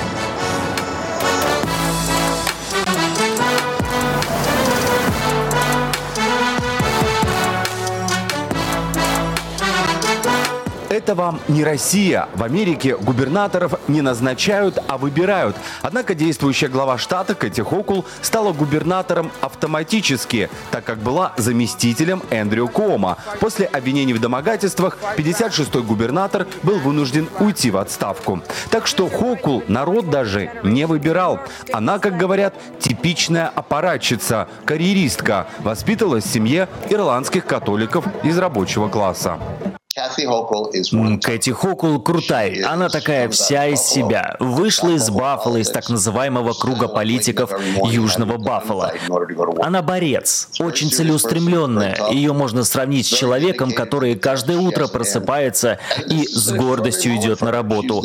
Хокул очень серьезный человек, очень жесткий. преданной своему делу. И сейчас она стала первой женщиной-губернатором в истории Нью-Йорка. Скорее всего, народ поддержит ее кандидатуру на предстоящих выборах. Ли Зельдин забрался на политический Олимп в 2015-м, став конгрессменом от Нью-Йорка от республиканской партии. Он доктор права и отличный семьянин. Супругой они воспитывают двоих дочерей. И это миф, что у Зельдина есть русские корни. В топ новостей республиканец попал несколько дней назад. Во время предвыборной кампании на него набросился ветеран армии. Ли Зельдин тогда отделался легким испугом, а вот нападавшему Дэвиду Якубонису теперь грозит до 10 лет тюрьмы. Кандидата республиканца Зельдина после нападения теперь сопровождает постоянно охрана, как минимум пять сотрудников службы безопасности. На этих кадрах Зельдина встречают представители китайской общины Бруклина. Сейчас кандидаты в губернаторы стараются как можно чаще мелькать с народом. Политтехнологи ничего нового пока не придумали. Назовите главную проблему в Нью-Йорке. На этот вопрос жители штата отвечают сходу. Высокий уровень преступности. Ну, чтобы вы понимали, в последнее время количество преступлений, за исключением убийств, в городе выросло на 37% по сравнению с летом прошлого года. Многие здесь свинят так называемый закон о залоге. Суть его простая. Если человек совершил ненасильственное преступление, то судья может отпустить его без залога. Якобы у такого подозреваемого может не быть денег. Еще один вопрос о законе залога. Я знаю, что у вас есть свое мнение на этот счет. Да, я считаю, что залог нужно вернуть. Есть много данных. Мы только что видели историю, когда 500 правонарушений совершили 10 человек. Представляете, 10 человек совершили полтысячи преступлений. И это все потому, что подозреваемых отпускали без залога. Мэр Адамс сейчас хочет как-то решить этот вопрос и определить четкие критерии преступлений. И таким образом под стражей должны оставаться не только те, кто совершил насильственные преступления, но и те, кто угрожает общественной безопасности. Однопартиец Кэти Хокул, мэр Нью-Йорка Эрик Адамс, предложил губернатору обсудить спорный закон о залоге. Однако Кэти Хокул пока игнорирует это предложение. Быть может, сейчас губернатор боится потерять избирателей левого толка. У Кати Хокул не очень хорошие результаты в пригородах Нью-Йорка из-за преступности. Она не справляется на севере штата. У нас в Нью-Йорке это не так четко видно, как в других районах. У вас стреляют и убивают полицейских, причем в таких местах, где этого не должно быть в принципе. Еще и в пригородах растет преступность. Как правило, люди понимают, что в больших городах всегда будет преступность. Но все без исключения не хотят этого этого. Люди не хотят, чтобы преступность была рядом с ними. Так что это проблема для Хокул. Репутацию Кэти Хокул подпортила еще одна история. Своим заместителем она назначила Брайана Бенджамина. Правда, проработал он недолго, всего несколько месяцев. Правоохранительные органы заподозрили его в получении взяток. В итоге Бенджамину пришлось уйти в отставку. Право на оружие – еще одна больная тема для американцев. И здесь же республиканцы напоминают избирателям, что губернатор Кэти Хокул быстро переобулась. Ведь в течение 10 лет она придерживалась консервативных взглядов в вопросе о контроле над оборотом оружия. Однако после стрельбы в Баффало Кэти Хокул сразу же подписывает закон, который ограничивает возраст покупателей полуавтоматических винтовок с 21 года до 18 лет. Что вы делаете или собираетесь делать в будущем лично и ваша команда, чтобы защитить наш город от криминала и нелегального оборота оружия? Потому что каждый день мы слышим, что криминальная ситуация в Нью-Йорке становится все хуже. Смотрите, судьи должны иметь право по своему усмотрению оценивать степень преступлений и риск бегства подозреваемого и не отпускать его. Сейчас судьи этого не делают. Мы видим, как люди с судимостью выходят на свободу и вновь совершают преступления.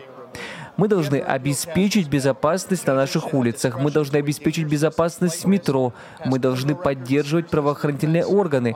Конечно, оппонент Зельдина Хокул показывает народу, что тоже пытается защитить этот народ от преступников, но пока не получается. Но в других вопросах Кэти Хокул есть чем гордиться. Вот, например, Пенсильванский вокзал. Губернатор уже подписала все документы по его реконструкции, а это 22 миллиарда долларов. Половину этой суммы покроет федеральный бюджет. Многие автовладельцы благодарят губернатора Хоку за отмену налога на бензин. Таким образом, с начала лета на каждом галлоне, это почти 4 литра, водители экономят 16 центов. Сразу после решения Верховного суда об отмене конституционного права женщин на аборты, Кэти Хокул стала на защиту жительниц Нью-Йорка. Поскольку я первая женщина на посту губернатора Нью-Йорка, я принимаю это близко к сердцу. Это борьба, которую я готова вести не только от имени всех женщин штата, но и от имени женщин всей страны. Я не отступлю. Я обещаю вам, что пока я буду на посту губернатора, я буду отстаивать право женщин на аборт, поскольку за это право боролись поколения. И штат Нью-Йорк на каждом этапе был лидером этого движения. Мы были первопроходцами.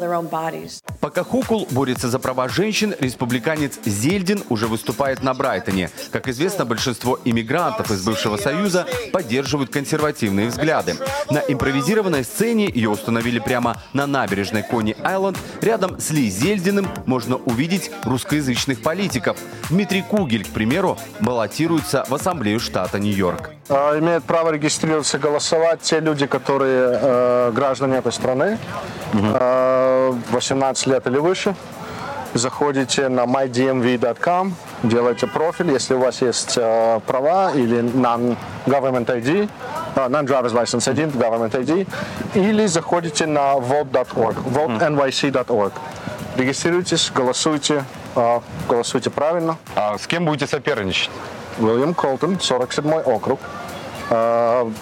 Бенсонхерст, Грейвсенд, Дайкер Хайтс, Бэт Бич, чуть-чуть Боро-парка. Расстановка политических сил республиканцев и демократов и на Брайтоне, и в других районах Нью-Йорка еще может измениться. До дня выборов остается всего три месяца. Так что битва за Нью-Йорк в самом разгаре. На этой неделе сотрудники Сена колледжа провели опрос среди избирателей Нью-Йорка. В итоге ничего удивительного. Кэти Хокул опережает Ли Зельдина на 14%.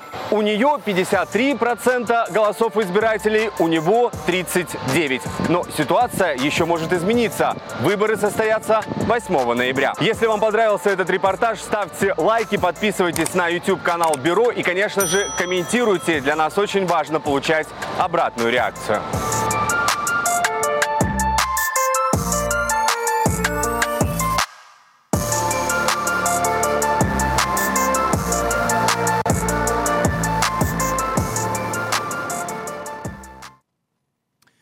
Ну что ж, продолжаем нашу прямую трансляцию на YouTube-канале Бюро. А, не забывайте подписываться на нас, ставить лайки. Таким образом, еще больше людей увидят, о чем мы здесь э, из Нью-Йорка вещаем и какие гости у нас э, замечательные присоединяются к нам э, постоянно и эксперты. Итак, одна из главных тем, которую тоже обсуждаю здесь э, в Нью-Йорке, это введение чрезвычайного положения в связи со вспышкой обезьяне оспы. Сегодня, кстати, многие могли зарегистрироваться на э, прививку. Сделать это можно пока раз в неделю, потому что с поставками э, вакцины от оспы обезьян пока возникают проблемы. Вот почему они возникают, конечно же, интересно выяснить. Ну, давайте представим нашего гостя. К нам сейчас в прямом эфире присоединяется Михаил Фаворов, доктор медицинских наук, эпидемиолог. Добрый вечер. Здравствуйте, Михаил. Начнем с ОСП, да, а потом поговорим о родителях, которые, об американц, американских родителях, которые Ай. не хотят а, делать прививки от ковида своим детям. Конечно, ну, да, да, давайте сначала с ОСПы начнем. Насколько все, э, насколько ситуация серьезная? А, ситуация, с одной стороны, серьезная, с другой стороны, контролируемая. Угу. То есть э, у нас нет ну, последние, так сказать, пару недель нету нарастания э, объема этой вспышки. Я считаю, что информационная кампания, я считаю, что а, осторожность тех людей, которые принадлежат группе риска, и начало вакцинации группы риска, соответственно, привели к тому, что существенно у нас рост остановился. Я думаю, что в течение, ну, так скажем, грубо говоря, месяца а, а, число случаев пойдет на спад. Угу. Это э, связано с тем, что ну, насчет вакцины вы очень правильно сказали, ее, конечно, не хватает. Так но вот вы непонятно. Поймите, ее, не, вот от, ее открывают... не выпускали 20 лет. 30 ага. лет ее не выпускали. То есть, в принципе, ее выпускали, но только такими партиями, в таких случаях, когда вакцина не нужна. Выпускается, чтобы оборудование осталось в рабочем состоянии, чтобы можно было проверять контроль. И вдруг на тебе надо тут 5 тысяч раз привить. Конечно, для... они, так сказать, предоставляют вакцину всю, что они могут выпустить за вот э, какой-то там, за неделю. Вот они сразу ее всю отдают. Вот, собственно, в чем дело. Не знаю, нагнетают, не нагнетают тут э, власти ситуацию. Э, сегодняшняя новость уже э, Белый дом, да, а нет, ну, все-таки федеральные чиновники, да, принимают решение тоже ввести э, чрезвычайное э, положение из-за э, вспышки обезьяньей оспы. Просто мне непонятно, Правильно. вот Нью-Йорк, желающих много, э, от, открывают, открываешь сайт мэрии, где нужно записаться на вакцину, проходит 20 минут, э, уже нет окошка, э, чтобы попасть на прием к врачу и сделать себе вакцину от обезьяньей оспы. Как я вам объяснил, а, дозы Забыли вакцин, они уже. которые могут поставить, не, не было стакпайла. Понимаете, mm-hmm. нигде не лежит на складе достаточно вакцин от оспы, потому что оспы уже нет, соответственно, там, с какого, 67-го года или 78-го. Так 78 закупите там, я не знаю, ну, вроде так бы... Так не купите, мы единственные производим А-а-а. в Соединенных Штатах, две вакцины всего производите только в Соединенных Штатах, ее больше и нет ни у кого. Так что просто вот такая ситуация, никто не ожидал, что болезнь, которая считалась давно побежденной, да, это другая болезнь, но это близкий вирус. Он достаточно постоянно циркулировал в Африке, но э, последний раз, когда 70 случаев, 70, я подчеркиваю, это была большая вспышка, это было в 2003 году. Ну, естественно, никто вакцину не держит, потому что иначе ее просто надо будет выбрасывать, у нее же конкретный срок э, mm-hmm. жизни. Но в то же время под влиянием во многом кампании борьбы с ковидом, вакцинации, нашей с вами совместной работы, то есть все участвовали в этом, вакцинация стала как бы ну, представлять большой интерес и большое желание. Как только появляется болезнь, люди поняли, что надо вакцинироваться, ничего не будет. Ну вот поэтому запрос огромный, вакцины мало. Да, но не все люди поняли, что надо вакцинировать, это вакцинироваться. Да, конечно, это, конечно. это мы знаем. Не забывайте, да, про комментарии. Конечно, числе... но те, кто хочет пользоваться, их нас так много, что вполне достаточно, чтобы устроить проблему с вакциной, что вакцины не хватает. Да, но я обязательно поделюсь э, личным опытом, своими ощущениями. Э, 8 числа, надеюсь, все пройдет Тут нормально. спрашивают, бесплатная ли прививка? Да, бесплатная. Да, бесплатная, конечно. Да, так же, как и от коронавируса. А Конечно, вот... это же чрезвычайное положение объявлено. Как только объявляется чрезвычайное положение, выделяются специальные фонды.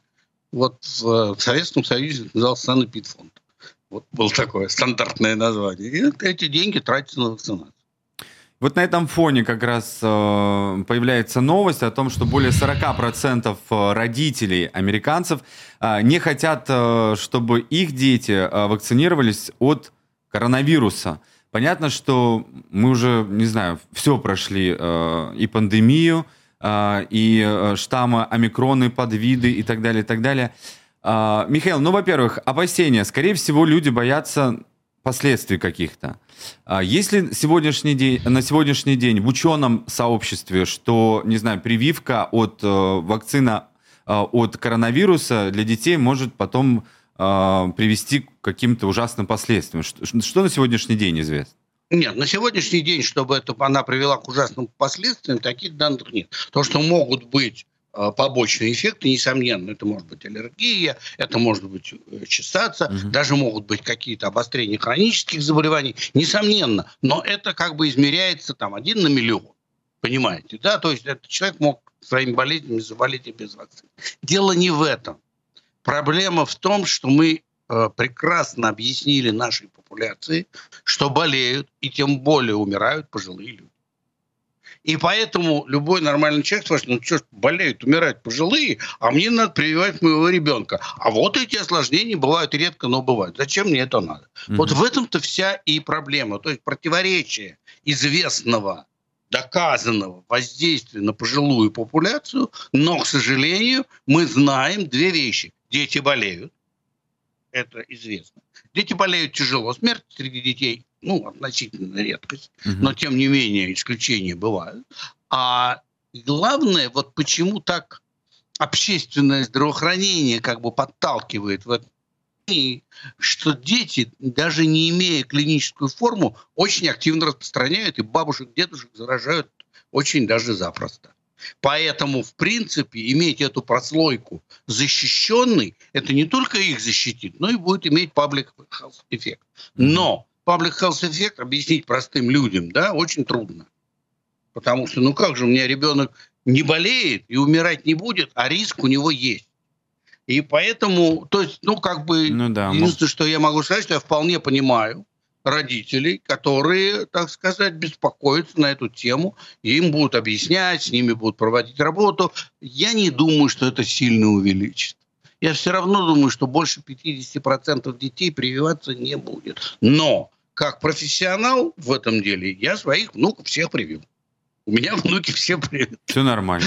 Да, так что, ну, естественно, то есть тут как бы очень важна ответственность самих родителей и понимание этого вопроса. Если а, они не будут чувствовать, что нужно для детей, они не будут прививать. Угу. А внукам э, сколько вашим лет?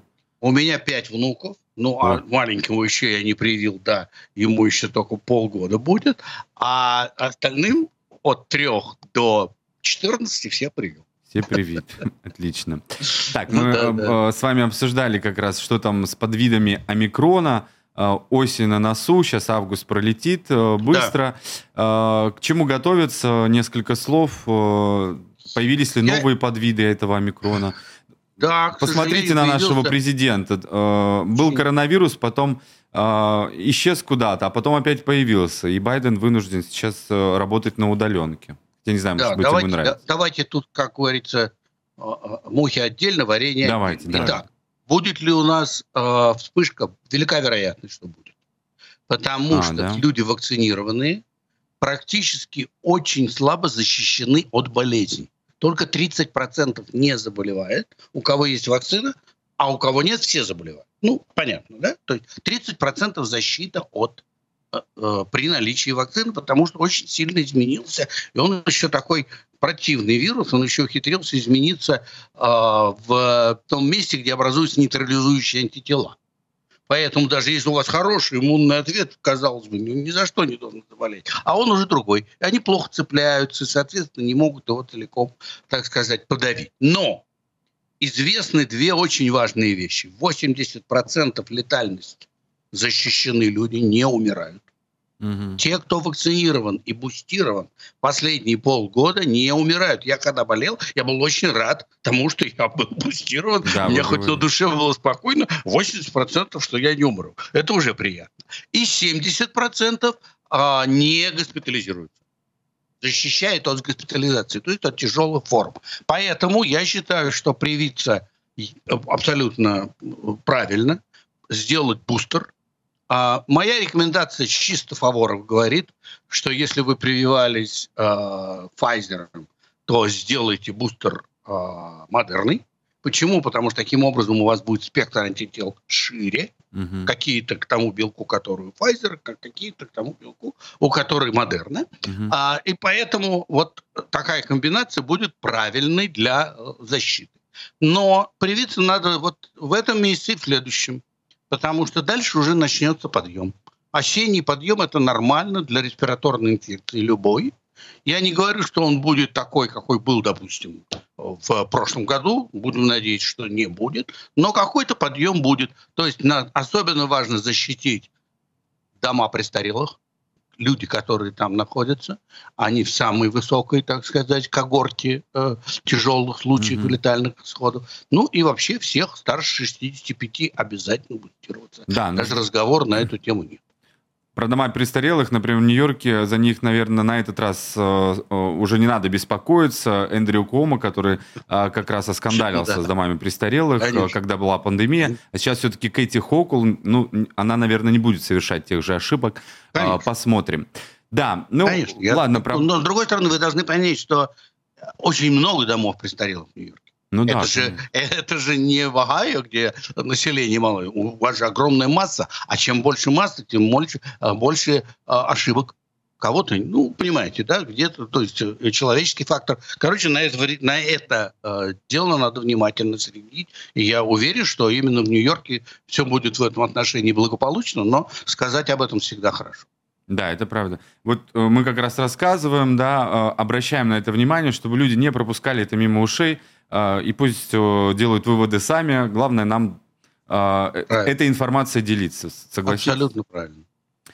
Ну что ж, Полностью Гарри, есть вопрос? Ну, меня просто поражает статистика. Меня вообще люди, Михаил, поражают, потому что вот э, данные в ЦИОМ, которые, да, в, данные в ЦИОМ, это тоже, тоже такой анекдот, это на, на 100 всегда можно делить.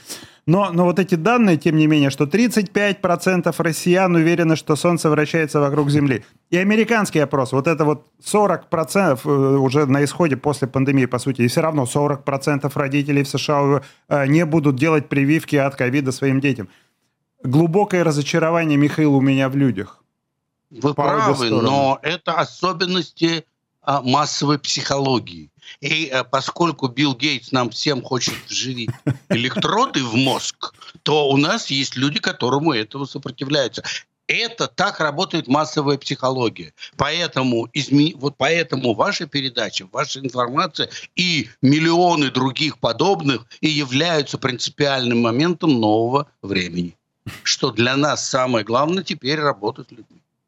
Да, будем работать. Э, главное, с вашей поддержкой. Поэтому не забывайте ставить нам э, лайки, подписывать, подписывайтесь Совершенно. на YouTube-канал Бюро. Ну и комментируйте таким образом. Э, Спасибо, еще Михаил больше большое. людей нас увидит. Прекрасный Спасибо. Михаил Фаворов, доктор медицинских Счастливо. наук, эпидемиолог, был вместе с нами сегодня этим вечером. Берегите себя. Здоровья вам. До свидания. Так, ну что, быстро так э, пролетели, э, ой, уже полтора часа. Спасибо вам большое, э, что смотрите YouTube-канал Бюро. Да, я бы хотел сказать еще спасибо большое тем нашим подписчикам и зрителям, кто отправил донаты, пожертвования. Естественно, мы говорим вам спасибо и благодарны. Если вы хотите стать спонсором YouTube канала Бюро, то вы можете найти всю информацию в описании нашего канала. Ну и как обычно я напомню, что теперь по понедельникам, следующий понедельник, 8 августа в 12 часов дня по Нью-Йорку, у нас выйдет второй стрим нового проекта на YouTube-канале под названием пора валить, правильная иммиграция в США. Вопросы вы можете присылать уже сейчас на нашу почту, также в личные сообщения в телеграм-каналах Чередов Нью-Йорк и Бюро. А, также вы можете а, даже нам отправлять смс-сообщения, когда начнется наш стрим. А, в общем, всю информацию читайте в описании YouTube-канала и заходите на наши телеграм-каналы. Там мы вместе с иммиграционными адвокатами рассказываем самые рассказываем о том, как же а, сегодня а, получить э, легальный статус в Америке. Ну и, в общем, очень-очень-очень много интересных вопросов, которые касаются иммиграции. Итак, в понедельник, 8 августа, мы с вами встречаемся ровно в 12 часов дня по Нью-Йорку. Жду от вас вопросы. Вот нам э, пишут, я слышала, что у вас был адвокат в эфире, я, к сожалению, пропустила, да. где можно посмотреть, посмотреть все там же, на YouTube-канале Бюро, вы все можете найти. Да, в разделе видео вы там увидите, у нас уже есть э, специальный логотип а, а, «Пора валить», который называется. И там есть, э, конечно же, как на любом YouTube-канале, плейлист. Там вы найдете э, часовой эфир с иммиграционным адвокатом. При этом по тайм-кодам можете выбрать интересующую вам, вас тему. Это тоже очень важно, таким образом, чтобы не тратить свое драгоценное время. Мы делаем все возможное. Ну что ж, э, спасибо большое, что были все это время с нами, что будете, что вы вообще с нами. Спасибо, что пишете, спасибо, что жертвуете нам э, какие-то деньги. Э, Денис Чередов с вами были, ваш покорный слуга Гарик Книгницкий. Еще раз в понедельник не пропустите, э, пора валить. 12 часов дня по Нью-Йорку. Э, спасибо большое. Не забывайте ставить лайки, подписываться на э, бюро. И увидимся с вами в понедельник, а э, вместе с Гарри уже в следующий четверг. В общем, время так быстро летит, так что не успеешь Это соскучиться. незаметно. Не успеешь соскучиться. Спасибо вам большое. Счастливо. Берегите себя. Доброй ночи, удачи. Пока.